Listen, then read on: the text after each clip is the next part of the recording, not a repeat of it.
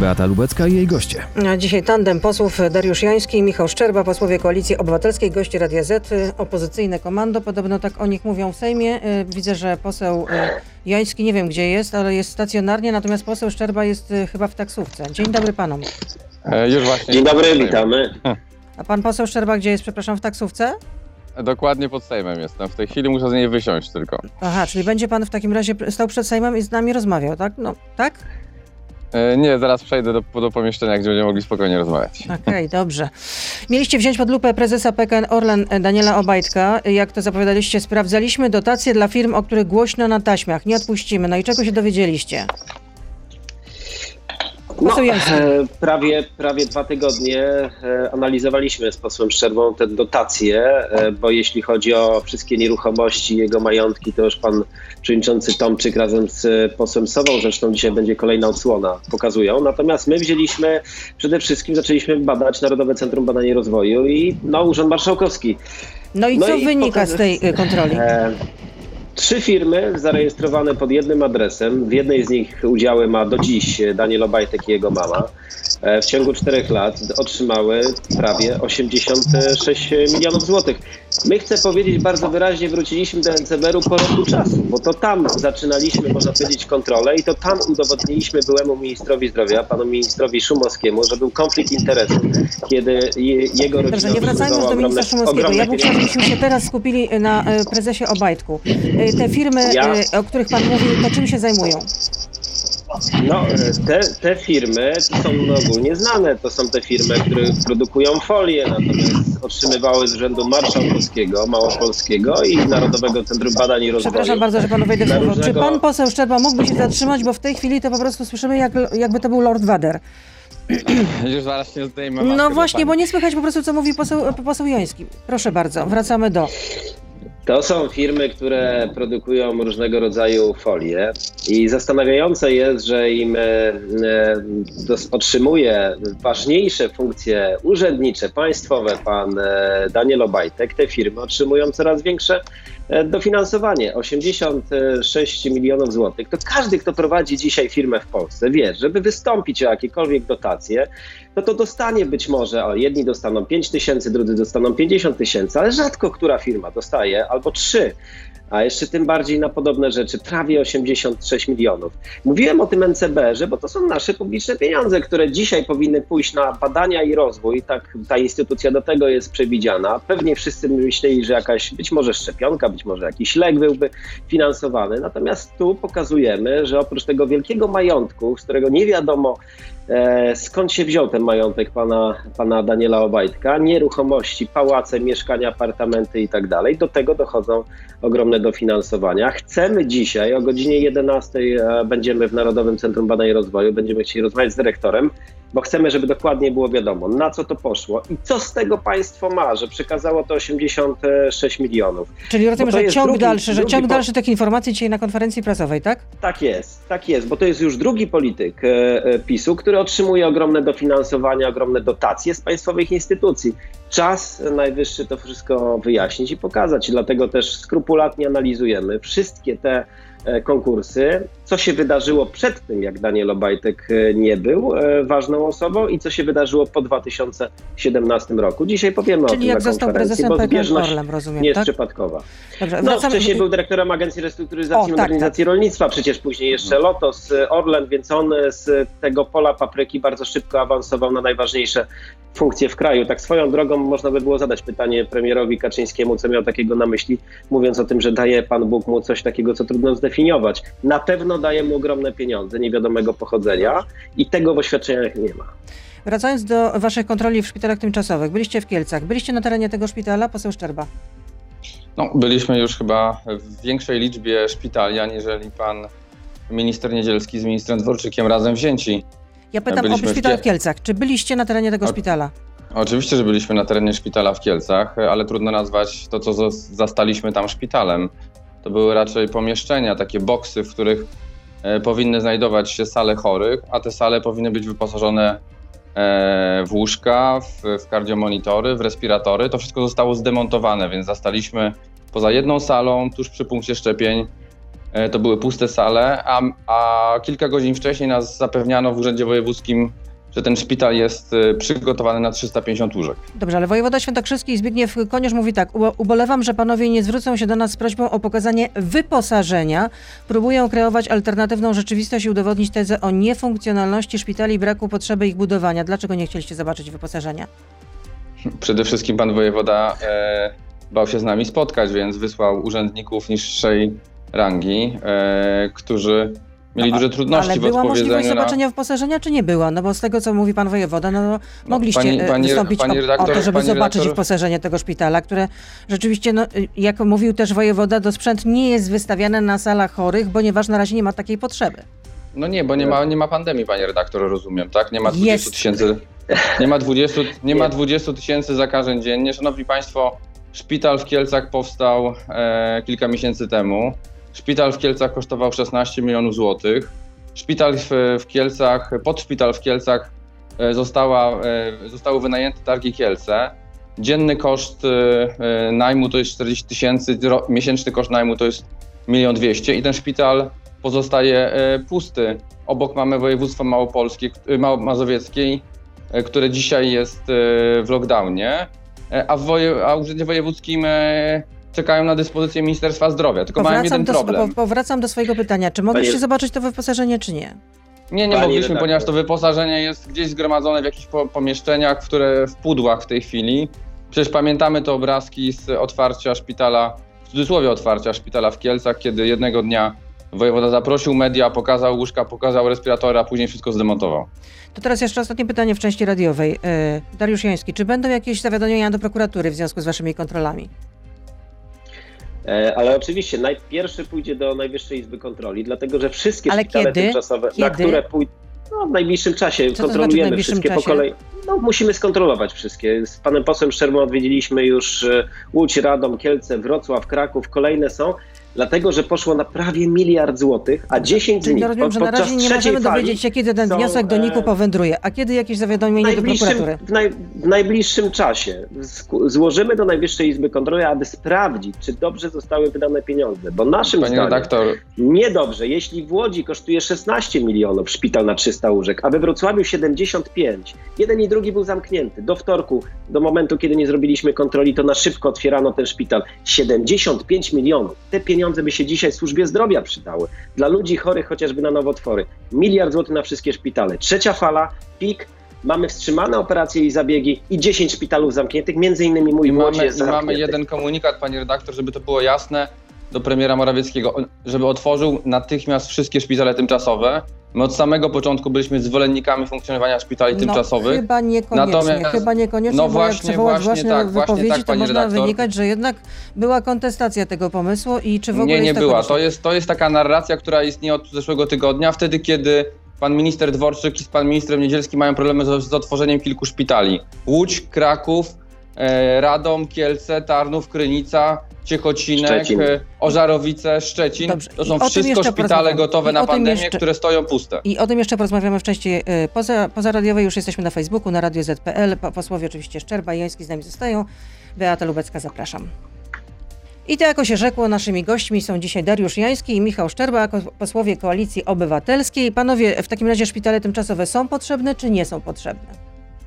Od samego początku, e, panie redaktor, mówiliśmy, że szpitale tymczasowe są potrzebne, ale jako posłowie opozycji będziemy sprawdzali po pierwsze wydatki, jak wydatkowano, że są takie dysproporcje, jeśli chodzi o koszty. Mówiłem o Łodzi, tu kosztował 19, w Kielcach 16, ale już w A Katowicach we Wrocławiu 75, 75. We, Wrocławiu 75, w Krakowie 35. Wszystko było w halach Expo budowane, co też wzbudzało nasze ogromne zdziwienie, dlatego że w Łodzi można było w hospicjum zrobić, w Warszawie w Praskim, w Katowicach obok stał. To po co w Expo No budować? to gdzie dlaczego? wiadomo, że To to wszystko co? trzeba To będzie. po co? No właśnie my tego też nie wiemy, tym bardziej, że właśnie te szpitale stoją e, puste, e, większość, znaczy 10 dokładnie z nich stoją puste, więc po pierwsze... No ale w skoro już kontrolowaliście to, ludzie- kontrolowaliście, to padło pytanie, dlaczego akurat w hali Expo musiał powstać mu tym, szpital tymczasowy w za- tym czy w innym za- mieście? Za każdym razem słyszeliśmy decyzja ministra, decyzje w Warszawie były podejmowane, oni tylko realizowali w terenie te decyzje. Ja chcę powiedzieć tak, w październiku, kiedy ludzie umierali naprawdę w karetkach przed szpitalami, przykład Nysy, przykład Torunia, przykład Mazowsza, nawet ratownik medyczny był wożony i w końcu zmarł od szpitala do szpitala. Wtedy dopiero Minister Niedzielski podjął decyzję o budowie szpitali tymczasowych 15 października. One były gotowe dopiero na dobrą sprawę w grudzień, styczeń, już po piku drugiej fali. I teraz przyszła trzecia fala. Minister no to teraz się przydadzą. To teraz dziewię... się przydadzą. No, no, dobrze, ale ogłasza 19 no dobrze, pani redaktor, ale, falę ale... i chwileczkę, chwileczkę. Uruchamia 19, znaczy ogłasza 19 lutego trzecią falę i nie uruchamia szpitali. Dzisiaj mamy na dobrą sprawę już jest miesiąc od, od ogłoszenia trzeciej fali, 10 stoi pustych. No to na co czeka? Pytam się, na co czeka. Poseł Szczerba chciał coś dodać. Bardzo proszę. Panie redaktor, przede wszystkim naszą rolą, moją posła Jańskiego jest patrzenie władzy na ręce, a mamy do niej, jak pani wie i nasi słuchacze wiedzą, dosyć ograniczone zaufanie, chociażby po kwestii e, respiratorów. Do tej pory 70 milionów nie wróciło do Ministerstwa Zdrowia. Próbowano tą sprawę przykryć, próbowano nas e, również e, w jakiś sposób naszą pracę deprecjonować. Natomiast my w tej chwili mówimy o sytuacji takiej, kiedy mamy w środek pandemii, Wszyscy wiemy, że w drugiej połowie tego tygodnia będzie znowu zwyżka. Dostaliśmy dzisiaj dane Eurostatu, które pokazują, że Polska jest liderem, jeśli chodzi o liczbę zgonów w Europie. I mamy 10 pustych szpitali tymczasowych, których, których nie otworzono. Ale nie tylko nie otworzono, nie zabezpieczono ich dalszego funkcjonowania, bo pani mówi, teraz się przydadzą i tak dalej. Umowa na. A nie na przydadzą szpital... się? No przecież sami mówicie, że szpitale tymczasowe są potrzebne. Pani redaktor, ale może, e, może my mamy jednak większą wiedzę troszkę niż nawet niektórzy ministrowie i członkowie rządu. Szpital, e, szpital w, e, w, Krakowie to jest umowa najmu e, na Centrum Expo do 30 kwietnia. Do 30 kwietnia, który dzisiaj jest? Dzisiaj jest 15 marca, czyli tak. za półtora miesiąca ta umowa się skończy z ten. Jaka jest wartość użyteczności tego obiektu? I o tym mówimy, o wartości użytecznej, użyteczności dla pacjentów tego obiektu przez ostatnie kilka miesięcy. Szpital funkcjonuje, funkcjonuje powinien funkcjonować od grudnia. Żadna. Kolejny szpital, który panie pośle odwiedzaliśmy, e, to był szpital do 23 kwietnia otwarty. Który to był? No, który to był? Do 20... To, chyba... to wy do, przepraszam, do, przepraszam, jeszcze raz. 23 kwietnia to, były, to był Kraków, 30 kwietnia to były Kielce, Kielce 30 Kielce. czerwca to jest, to jest Wrocław. To są terminy, w jakich zabezpieczono te, te placówki, umawiając się z właścicielami na funkcjonowanie tam. E, I kolejna, kolejna sprawa to są koszty. Naprawdę, panie redaktor, my byliśmy we Wrocławiu. 75 milionów, z tego 24 miliony na wykonanie instalacji. We wszystkich kilkudziesięciu szpitalach są takie same instalacje. To jest, to jest doprowadzenie instalacji gazowej, to jest doprowadzenie, to są agregatory prądu. Jak to jest możliwe, że we Wrocławiu instalacja kosztuje 24 miliony, a w Łodzi, w której byliśmy z panem posłem Jońskim w sobotę, Cały szpital kosztuje 19 milionów w tym instalacja. No dobrze, no to jak to jest możliwe? To no ktoś to, to jest, będzie to, musiał jaka to jaka jest wasza hipoteza? Ja, ja, znaczy, my nie zgadzamy się z panem ministrem Niedzielskim w jednym głównym założeniu. Minister Niedzielski twierdzi, że szpitale tymczasowe powinny być ostatnią linią obrony, a my uważamy odwrotnie, że powinny być pierwszą linią obrony. Krótko mówiąc, masz COVID, trafiasz do szpitala tymczasowego, jednocześnie zwalniając miejsce tym, którzy mają iść na operacje i zabiegi. Ale pana zdaniem, że w szpitalu tymczasowym można zorganizować na przykład oddział OJOM-u? No przecież tak. są respiratory, no, są narodowe połączenia, oczywiście, że tak. Ale oddział OJOM-u, taki, taki z prawdziwego zdarzenia, jakie jest Panie w szpitalu... To, to jest w decyzjach premiera. Jeśli, to jest w decyzjach premiera o stworzeniu takich OJOM-ów, ale przecież część tych przypadków, w większości ludzi, którzy leżą w tymczasowych, chorych na koronawirusa, to nie są osoby, to nie są osoby, które są, można powiedzieć, to nie są ostre przypadki. Ale chcę pokazać jeden, to jest przykład z Łodzi z soboty. Był z nami wiceprezydent odpowiedzialny za ochronę zdrowia. Pokazywał decyzję wojewody, który, który kazał w miejskich szpitalach w Łodzi zmniejszać ilość łóżek na oddziałach, żeby tam umieszczać ludzi na, e, chorych na koronawirusa. A robiliśmy konferencję przed szpitalem tymczasowym, który został zbudowany i stoi pusty. Gdzie tu logika? Z, zmniejszamy na kardiologii, zmniejszamy na innych oddziałach, a szpital tymczasowy e, w Łodzi Podobna pusty. sytuacja. No to dobrze, to w takim razie, e, chwileczkę, to w takim razie jaki obraz wyłania się dla Was po tych pierwszych kontrolach? Pani redaktor, przede wszystkim chaos. Nikt na tym nie, pan, na, nie panuje. Kiedy pytamy wojewodę małopolskiego, kiedy będzie uruchomiony szpital na Expo, e, który ma umowę do 23 kwietnia, on mówi, że nie wie, czy będzie w ogóle uruchomiony, ponieważ on nie ma kadry. Gdy, żeby mieć kadrę, personel medyczny dla tego szpitala tymczasowego, on będzie musiał zabrać kadrę z innych e, szpitali. No ale to Więc są jest zaniedbania przykład- wielu lat, że E, brakuje nam e, Pani, lekarzy. Pani, je- nie, jesteśmy w tej chwili w pandemii i nie ma ważniejszej sprawy dla rządzących niż, e, niż kwestia życia i zdrowia e, pacjentów. Jeżeli pytamy mm, w tych Kielcach, od, których Pani zaczęła, e, urzędników, wojewody, e, czy jest personel medyczny, żeby otworzyć szpital, oni mówią, w listopadzie, w grudniu składaliśmy, e, e, zbieraliśmy zainteresowanie personelu. Czy coś zrobiliście od listopada i grudnia? Czy skontaktowaliście się z tymi ludźmi? Czy oni są nadal zainteresowani pracą w marcu czy w kwietniu? No nie, bo nie mamy takiej dyspozycji Ministerstwa Zdrowia. Pokazuje to całkowity chaos. I naprawdę, naszym zadaniem z panem posłem Jońskim jest pomaganie. Jest pomaganie i pokazywanie tych błędów e, i tych e, zaniedbań, które skutkują największą liczbą zgonów w Europie. I to jest temat dzisiejszego dnia. Liczba zgonów w Europie. Te dane, które widzi cała Europa. Że wszystko miało być tak świetnie, że pan minister, pan e, premier Morawiecki odwoływał już pandemię, mówiąc, że ten wirus już nie jest groźny. E, Szumowski jechał na wakacje, mówiąc, że, ma, że, ma, że, że jest gotowa strategia. A wtedy, kiedy z panem posłem Jońskim pytaliśmy, gdzie jest ta strategia, strategia 1.0, to okazało się, że jej nie ma. Minister Dobrze. Niedzielski przyszedł i zrobił E. strategię 2.0, nie mając 1.0. Teraz moje pytanie. Ja- Kiedy ja- ja kolej... tylko- Teraz moje pytania. Kiedy kolejna e, e, kontrola i gdzie? Pan poseł Jański.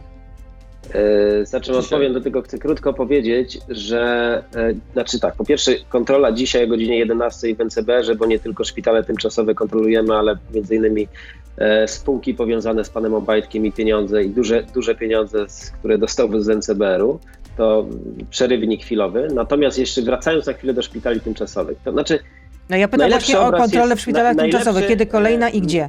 te, teraz, teraz będziemy się w, w kierunku północy.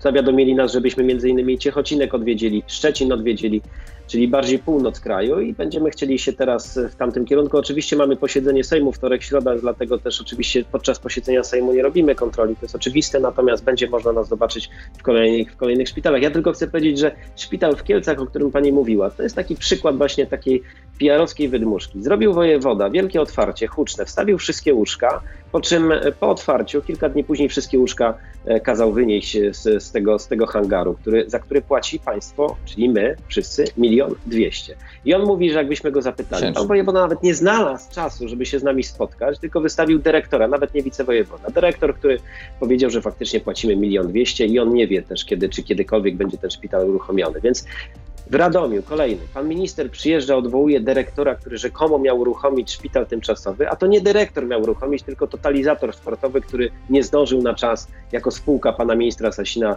przygotować go. Więc tak jak powiedział pan poseł Szczerba, jest jeden wielki chaos, nieprzygotowane szpitale i one tak de facto są taką wydmuszką dzisiaj, bo one nie działają na 100%. Jak ja wczoraj słuchałem pana ministra Chorała, który mówił, e, że, że wszystkie szpitale są pełne tymczasowe, no to już pomijam te 10, które w ogóle stoją puste, ale Wrocław, e, e, który został uruchomiony, tam jest kilkanaście łóżek na, na 400 zajętych. To w ogóle szpital narodowym, nawet niech będzie 300 łóżek, na 1200 wolnych No to miejsc. w takim razie może nie słuchamy- potrzebny jest szpital narodowy na No nie, narodowym. pani, pani redaktor, jeżeli ja mogę teraz, Darku, dwie minuty, y, minutę raczej, y, to jest kwestia Szpitala Narodowego. Bo dostajecie Państwo komunikaty jako media, jako opinia publiczna, że Szpital Narodowy jest zajęty. No gdzie jest y, zajęty, skoro w decyzji premiera jest napisane, że szpital miał mieć gotowość na 1200 łóżek. W tej chwili szpital ma gotowość na 276 łóżek. To jest mniej niż jedna piąta tego, co zostało założone. Ten szpital kosztował 46 milionów do tej pory, a za chwilę dojdą koszty za styczeń, czyli będzie o wiele więcej.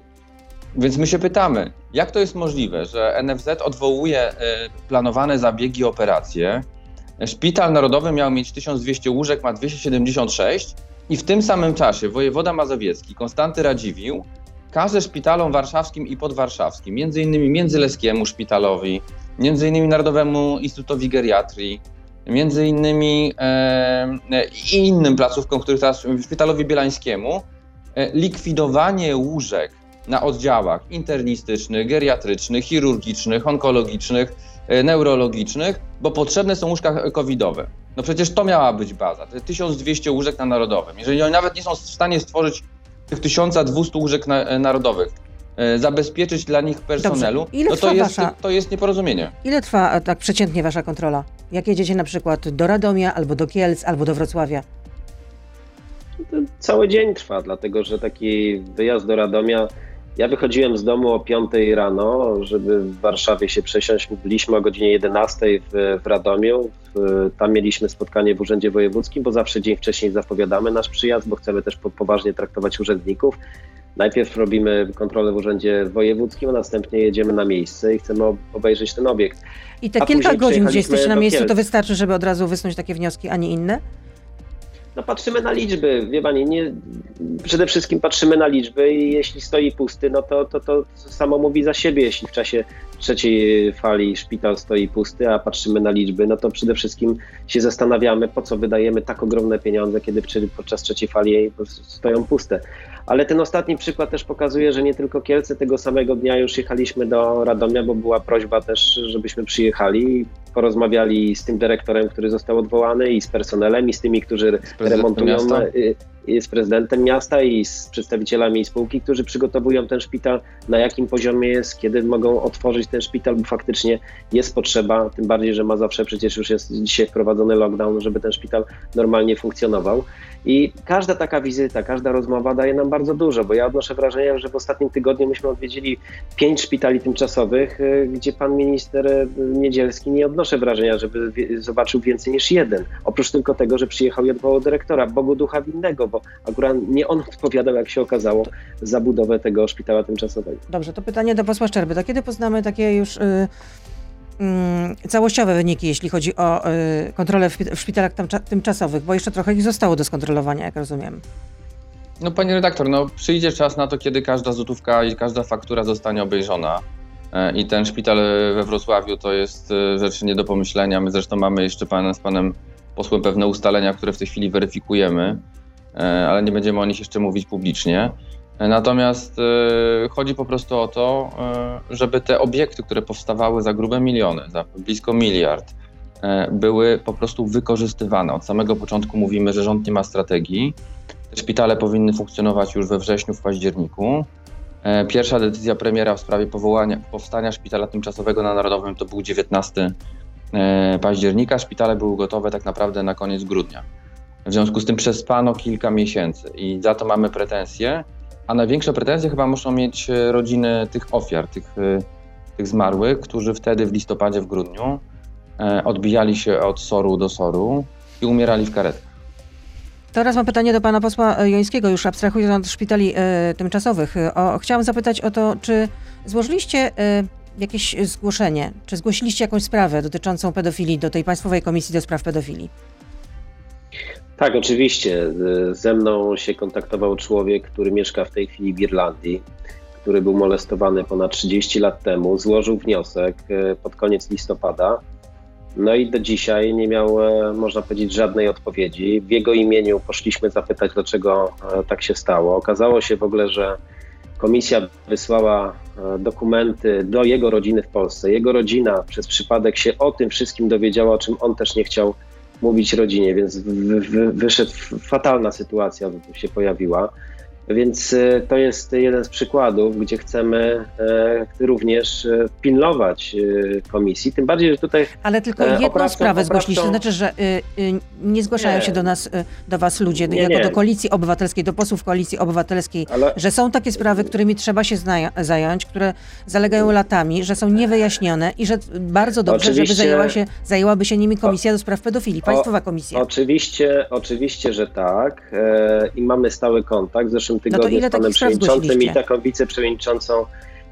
Ja zgłosiłem w tej chwili jedną i zaprosi, za, zaprosiliśmy 13 kwietnia przedstawicieli całej komisji na po- spotkanie w parlamencie, żebyśmy mogli porozmawiać o współpracy. Po pierwsze, te wszystkie wnioski, które do nas wpływają od ludzi, którzy czują się zostawieni albo na przykład pominięci przez komisję, abyśmy je wyjaśnili. Po drugie, zmiany ustawowe, o których sama komisja mówi, bo mówi, że ma zmienić, no, można powiedzieć, e, nie może funkcjonować tak, jak powinna. I trzecia, chyba najważniejsza rzecz w mojej ocenie po tych dwóch rozmowach, komisja wykazuje chęć pracy, natomiast noszę wrażenie, że prokuratura e, nie. Przykład chociażby księdza Dynera. Wszystkie akta spraw księdza Dynera z sądów ze Szczecina przyszły, z prokuratury nie przyszły do dzisiaj. Mało tego, w prokuraturze jeden tom akt e, i to danych wrażliwych zginął. I ja mam ogromne mm, wątpliwości, czy wnioski, które płyną z tej komisji do prokuratury w, w sprawach konkretnych, chociażby arcybiskupów, będą jakkolwiek podjęte przez prokuraturę. Na tą chwilę, po tych pierwszych rozmowach z komisją, mam wątpliwości, że zostaną podjęte. Dlatego na to spotkanie również zaprosimy i policję, i prokuraturę 13 kwietnia, tak żeby mogli powiedzieć, co w tych sprawach zrobili. Bo oprócz oczywiście kontrolowania samej komisji, poprawiania, usprawniania jej, bo cały czas rozmawiamy z nią, no to musi być e, faktycznie instytucja, która będzie ścigała, skutecznie ścigała tych e, pedofili. E, mam takie wrażenie, że w ogóle warto by było zmienić. Tak jak jest w Instytucie Pamięci Narodowej, są też prokuratorzy, to jeśli ta komisja miałaby działać właściwie i sprawnie i szybko, to dobrze, żeby w przyszłości również prokuratorzy w tej instytucji się pojawili, aby nie odsyłać gdzieś do prokuratury, a tam, żeby zalegało na biurkach, bądź też domagać się miesiącami dokumentów, tylko faktycznie trzeba by było uzbroić w narzędzia odpowiednie e, tą instytucję tak, żeby mogła skutecznie działać. Na tą chwilę, no ja wiem, że dopiero działa kilka miesięcy, więc e, wszystko jest poprawiane na dobrą sprawę i oni wyciągają wnioski z tego wszystkiego. No dobrze, no, ale zobacz... ktoś zagłosował za tym, żeby e, powstała ta komisja, tak? Też chcieliście, żeby ta komisja, znaczy, komisja powstała. Nie, ale... nie można było tego poprawiać na bieżąco? Znaczy w, w trakcie prac parlamentarnych? Jak się tak szybko przygłosowuje ustawy i w taki sposób buduje instytucje, to tak zawsze będzie. Na łapu capu. E, otóż e, na łapu capu. Instytucja pod tytułem komisja, taka państwowa, potrzebna jest. My pokazujemy przykład chociażby tej australijskiej, gdzie były wysłuchania publiczne instytucji. Tego bym też również chciał i 13 o tym chcę powiedzieć. Instytucji, jak sobie radzą z tym? A wiemy, że są instytucje, ze szczególnym uwzględnieniem tej kościelnej, która ma ogromny problem pedofilii u siebie w instytucji. Jak sobie z tym poradziła? Co zrobiła? Jak e, w jakikolwiek sposób pomogła tym ofiarom i tak dalej. Ta, tam były wysłuchania publiczne przy wszystkich kamerach. Tutaj był problem taki, że przez faktycznie dwa tygodnie w ogóle do tej komisji się nie mogliśmy dostać, bo ochrona nie chciała wpuścić No ale wreszcie się dostaliście i dostaliście odpowiedź na wasze pytania. No dostaliśmy odpowiedź. No na razie wiemy, że jakby komisja się y, ukonstytuowała. Wiemy, że faktycznie jedna z pierwszych decyzji to była decyzja dotycząca podniesienia sobie pensji. Wiem, że pani wiceprzewodnicząca Chrobak pod nią była prawie że pisana ustawa, żeby w ogóle mogła zasiąść w tej, w tej, w tej komisji, więc to też jest w ogóle kuriozum. Wie pani, ja mam dość ograniczone zaufanie, jak patrzę na skład tej komisji, dlatego że część jest związana albo z partiami rządzącymi, które chronią polski kościół, albo z Ordo Juris, więc mam ograniczone zaufanie. Niemniej będziemy patrzyli na ręce, dlatego powołaliśmy zespół parlamentarny, bo nie tylko posłowie, ale i senatorowie będą w tym zespole, aby raz na kwartał zapytać przedstawicieli tych komisji przy wszystkich kamerach, przy ludziach, którzy by chcieli wejść i posłuchać, co zrobili w konkretnych przy, przypadkach i co robią, żeby wyjaśniać te sprawy e, tych pedofili. Dobrze, teraz jest już set ostatni, czyli pytania od słuchaczy do, e, do dwóch panów. Jest pytanie od Łukasza. Dlaczego afera z prezesem Obajtkiem miałaby osłabić Prawo i Sprawiedliwość, skoro nie zrobiła tego afera na przykład z szefem Niku Banasiem? Poseł Szczerba. No, przede wszystkim Marian Banaś nie jest odwoływalny, albo bardzo trudno odwoływalny, a Daniel Obajtek e, jest po prostu funkcjonariuszem e, partyjnym, który został skierowany na odcinek Orlenu. Ale dzisiejsze informacje, które również e, będziemy prezentować, te blisko 90 milionów dla firm powiązanych e, z Danielem Obajtkiem, no to jest kolejny przykład tego, że można być prezesem dużej spółki państwowej, a jednocześnie mieć udziały w innych spółkach, które prowadzą działalność tożsamą, bo przecież produkują folie. Foliami też zajmuje się Orlen. E, spółka, e, mówimy o spółce, w której e, Daniel Obajtek ma 10% udziałów. W tej samej spółce 10% udziałów ma jego matka. Ta spółka przed rokiem 2016 otrzymała jedną dotację poniżej 3 mm, milionów, a po roku 2016 otrzymała już łącznie z NCBR-u Pytanie 30, dotyczy tego. Pytanie dotyczy tego, 30 czy to, milionów, 10 razy więcej. Czy to zaszkodzi Prawo i Sprawiedliwości? Skoro nie zaszkodziła Prawo i Sprawiedliwości afera z, z, z, z Marianem Banasiem. Znaczy, Przede wszystkim wydaje mi się, że wydaje mi się, jeżeli mogę jeszcze jedno słowo, skala tych afer jest różna. Znaczy, to, y, więc, y, więc wydaje mi się, że to, co ujawniane jest każdego dnia, ten każdego dnia nowy, nowy, nowy wał, nowy układ, nowy, nowe informacje, które pokazują w innym świetle tego człowieka, jego środowisko, którego chroniło przez, przez, przez lata, bo przecież ci agenci CBA, którzy kontrolować mieli jego oświadczenia, jak był wójtem czy kontrolować jego majątek e, w, w, w, w urzędach skarbowych. Później dziwnym trafem trafili do Orlenu. Oni są wokół Obajtka cały czas. Pytanie do, ja do posła Bojańskiego. Pytanie do posła Jańskiego. Jak to się stało, że najpierw krytykował pan poczynania Platformy, a później przeszedł pan do tej samej Platformy, którą pan wcześniej krytykował? Odpowiada, już za chwilkę na to odpowiem, natomiast chcę tylko powiedzieć e, jedną rzecz. Jarosław Kaczyński, budując czwartą RP, opowiadał wszystkim, że buduje nowe elity. Zapomniał tylko dodać, że w tych elitach są aferzyści i rzekomo walczył z trzecią RP z układem, a sam stworzył układ, układ y, y, y, biznesowy. I to jest dobre pytanie dla opozycji. To, co musimy zrobić, nie tylko teraz w formie kontroli, ale po wygranych wyborach, to skontrolować, skąd oni mają takie majątki. No, nie chcę być złośliwa, ale ostatnio były senator Platformy Obywatelskiej też został skazany za korupcję.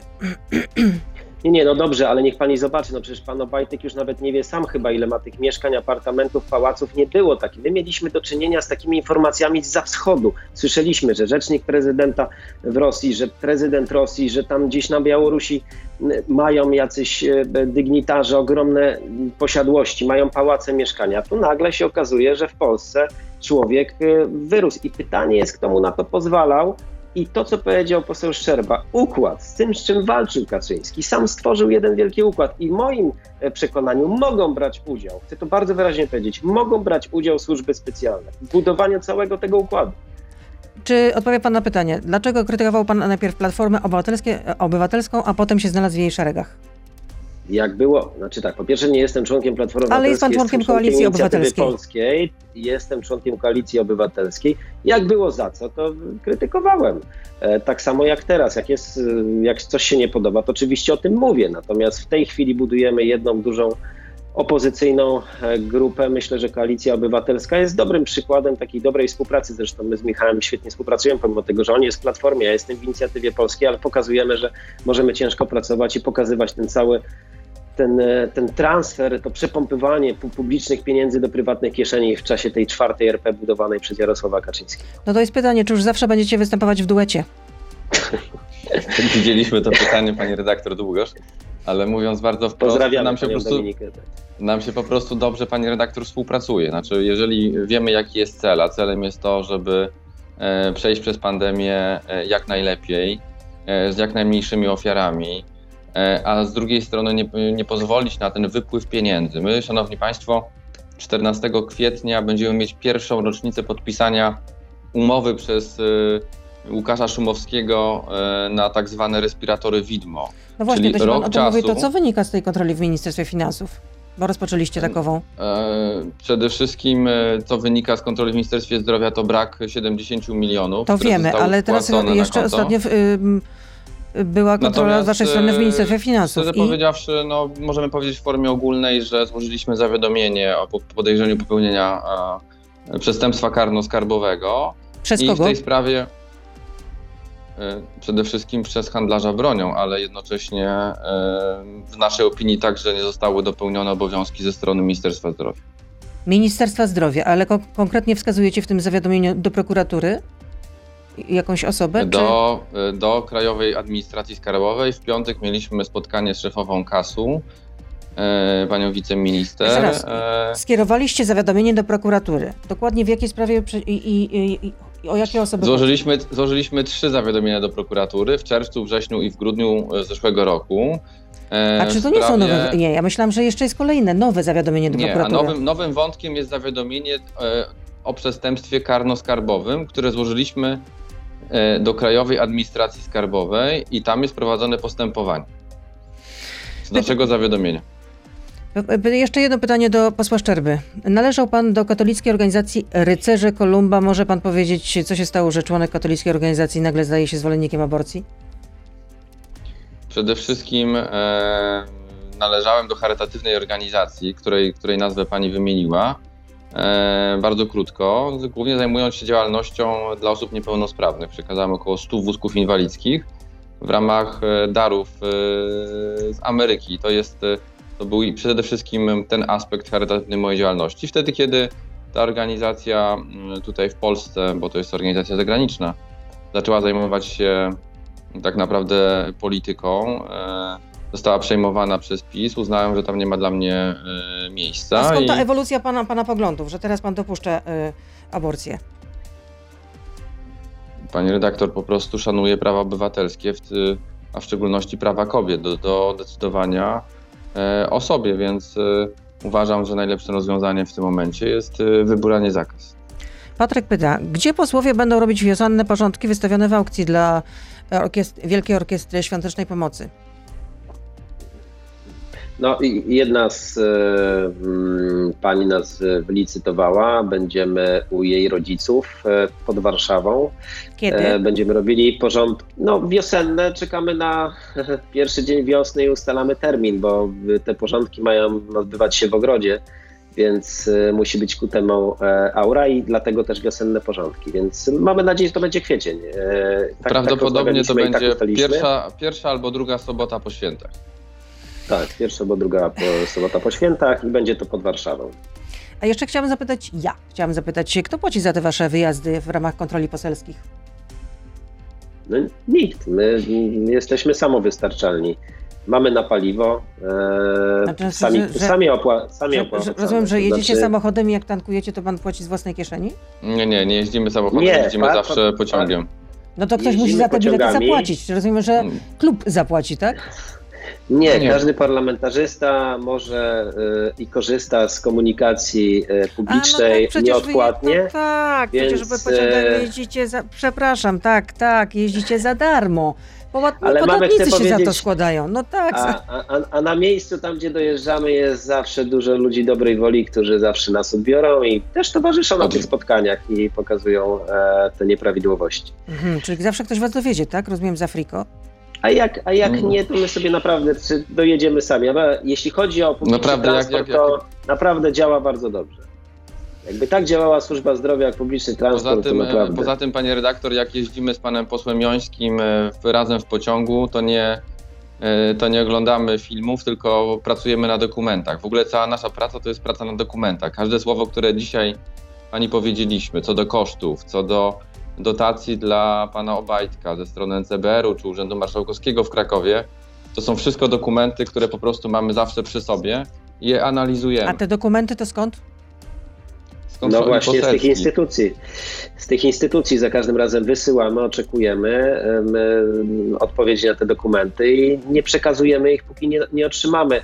Dlatego też wystąpiliśmy już dwa tygodnie temu, byliśmy już dwukrotnie w NCBR-ze, byliśmy w Krakowie w Urzędzie Marszałkowskim, ale dopiero dzisiaj o tym mówimy. Nie mówiliśmy tego wtedy, kiedy występowaliśmy, dopiero wtedy, kiedy to wszystko przeanalizujemy, więc to zajmuje dużo czasu, jest to pracochłonne. E, Analizujemy krzyżowo wiele instytucji, bo sprawdzamy to wszystko, ale na tym to polega, żeby faktycznie opierać się na dokumentach, a nie domysłach bądź też przekazach innych osób. Bardzo dziękuję za to spotkanie. Dariusz Jański, Michał Szczebra, e, posłowie dziękuję. Koalicji Obywatelskiej byli z nami. Życzę dobrego dnia, nieustająco zdrowia oczywiście, bo ono jest nam wszystkim bardzo potrzebne. Dziękuję Do bardzo. usłyszenia, do Również dla zobaczenia. Pani redaktor wszystkiego dobrego dla radiosłuchaczy. Dużo zdrowia. Dobrego dnia. Pozdrawiamy. Gość Radia Z. Codziennie po ósmej w Radio Z.